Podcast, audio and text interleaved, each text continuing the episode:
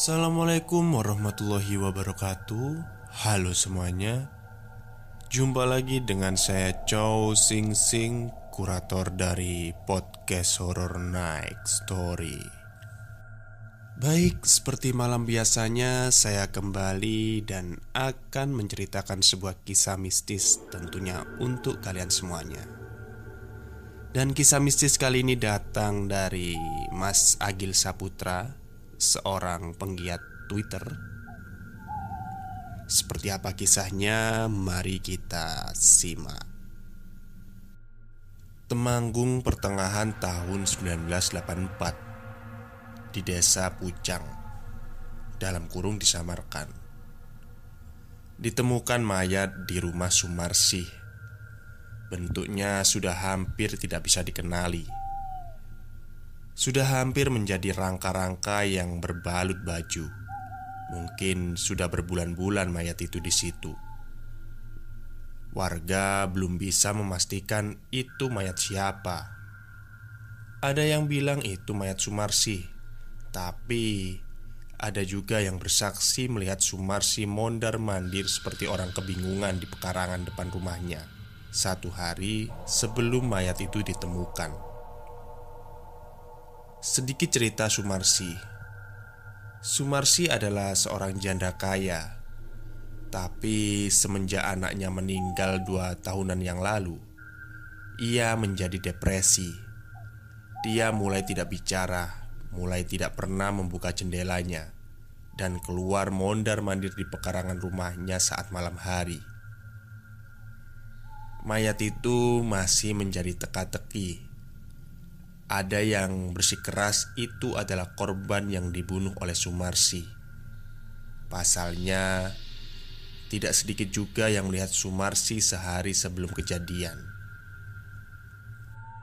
Namun, ada juga yang ngotot itu adalah mayat Sumarsi karena baju yang dipakainya. Semua mencoba menalar. Kalau mayat ini masih utuh, mungkin masuk akal kalau ini Sumarsi. Karena banyak yang melihat Sumarsi sehari sebelum kejadian. Tapi mayat ini sudah hancur. Diperkirakan sudah berbulan-bulan di sini. Yang menjadi tanda tanya lagi, para warga yang melihat Sumarsi sehari sebelum penemuan mayat. Dia melihat Sumarsi memakai pakaian persis seperti pakaian yang dipakai si mayat itu. Polisi pun datang. Jenazah di bawah, malam pun berlalu. Sumarsi masih menghilang. Satu hari, dua hari, Tiga hari setelah kejadian Pak Holil melihat Sumarsi duduk di depan rumahnya Waktu itu malam hari. Dia duduk sambil memegangi lampu minyak. Pak Holil memanggil Si, Asi Tapi Sumarsi malah berdiri dan berjalan memasuki rumahnya. Pak Holil langsung bergegas ke rumah Pak RT untuk memberitahu kalau Sumarsi berada di rumahnya sekarang. Di tengah jalan, Pak Holil baru sadar kalau pakaian yang dipakai Sumarsi sama persis dengan pakaian yang dipakai mayat tiga hari yang lalu. Di sini, Pak Holil yang tadinya berada di kubu itu bukan mayat Sumarsi, langsung goyah. Apa itu demit ya? Batinnya. Ah, gak mungkin. Pak Holil menepis pikirannya. Dia yang tadinya berjalan menuju rumah Pak RT Justru urung dan mampir ke rumah temannya Pak Ramli. Saya tadi lihat Asi duduk di depan rumahnya pak Kata Pak Kholil Ah, yang bener aja Sahut Pak Ramli. Setelah berdebat panjang Akhirnya Mereka setuju untuk mendatangi rumah Sumarsi Mereka berdua pun berjalan menuju rumah Sumarsi yang jaraknya kurang lebih 200 meter dari situ. Dan benar saja, Sumarsi memang ada di situ. Dia sedang berjalan mondar-mandir di depan rumahnya. Ini aktivitas rutin sejak Sumarsi ditinggal anaknya. Itu, benar kan Sumarsi ada di rumah? Jawab Pak Holil.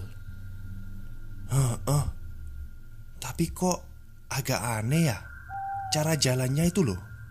Ujar Pak Ramli. Pak Holil dan Pak Ramli ini sebenarnya takut tapi penasaran. Jarak pandang antara mereka dan rumah Sumarsi sekitar 10 meteran. Akhirnya, mereka memutuskan untuk memanggil Sumarsi.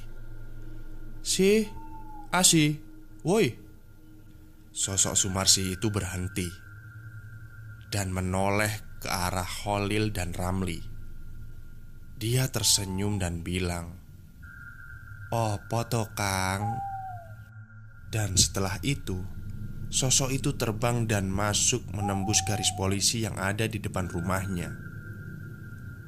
Pak Ramli dan Pak Holil lari ketika melihat hal itu. Itu terjadi kira-kira jam 11 malam. Mereka lari dan kembali ke rumah Pak Ramli.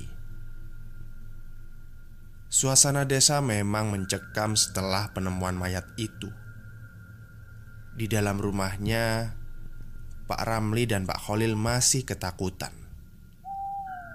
Mereka semakin yakin kalau mayat itu adalah mayat dari Sumarsi, dan yang barusan mereka lihat adalah arwah dari Sumarsi.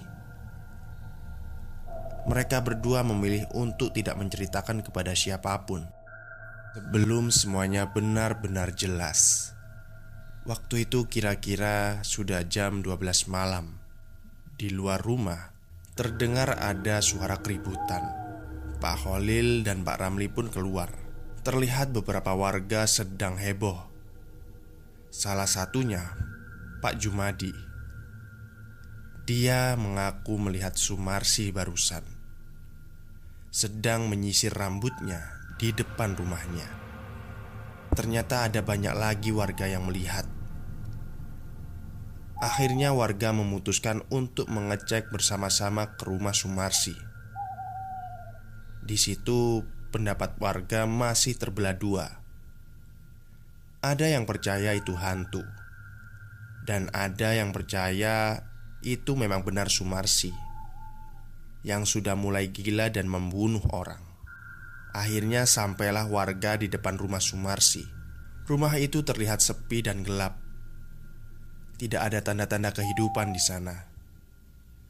Hanya terlihat bentangan garis polisi di sepanjang rumahnya. Tapi warga tetap penasaran. Akhirnya ada salah satu warga yang menghubungi polisi dan babinsa setempat. Warga menceritakan melihat orang berkeliaran di sekitar rumah Sumarsi itu. Polisi pun datang dan menyisir seluruh isi rumah. Tapi di sini warga tidak boleh ikut masuk ke TKP. Dan hasilnya nihil. Polisi tidak menemukan siapa-siapa. Bahkan tanda-tanda ada orang masuk pun tidak ada. Lalu, tadi siapa?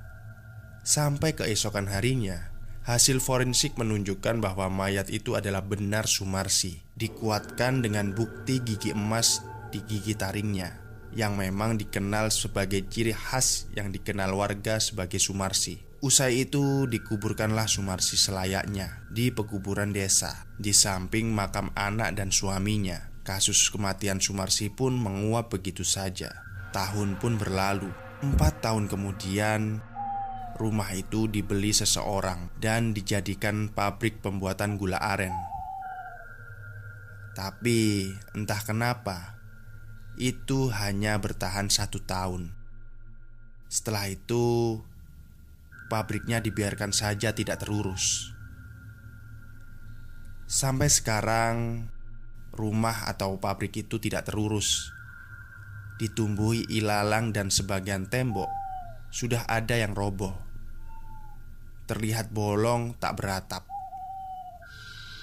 Tapi konon sampai sekarang banyak warga sekitar yang melihat sosok Sumarsi di rumah itu. Berbaju hijau, berambut panjang, dan menampakkan diri. Entah sedang mondar-mandir di pekarangan rumah ataupun sedang menyisir rambutnya di depan rumahnya. Dan Tak jarang juga tercium bau amis dan terdengar suara orang menangis, bernyanyi dan tertawa. Yang mana menurut kesaksian orang itu adalah kelakuan Sumarsi semasa hidupnya. Oke, terima kasih. Mungkin itu saja cerita yang bisa saya sampaikan pada malam hari ini. Semoga kalian terhibur. Selamat malam dan selamat beristirahat.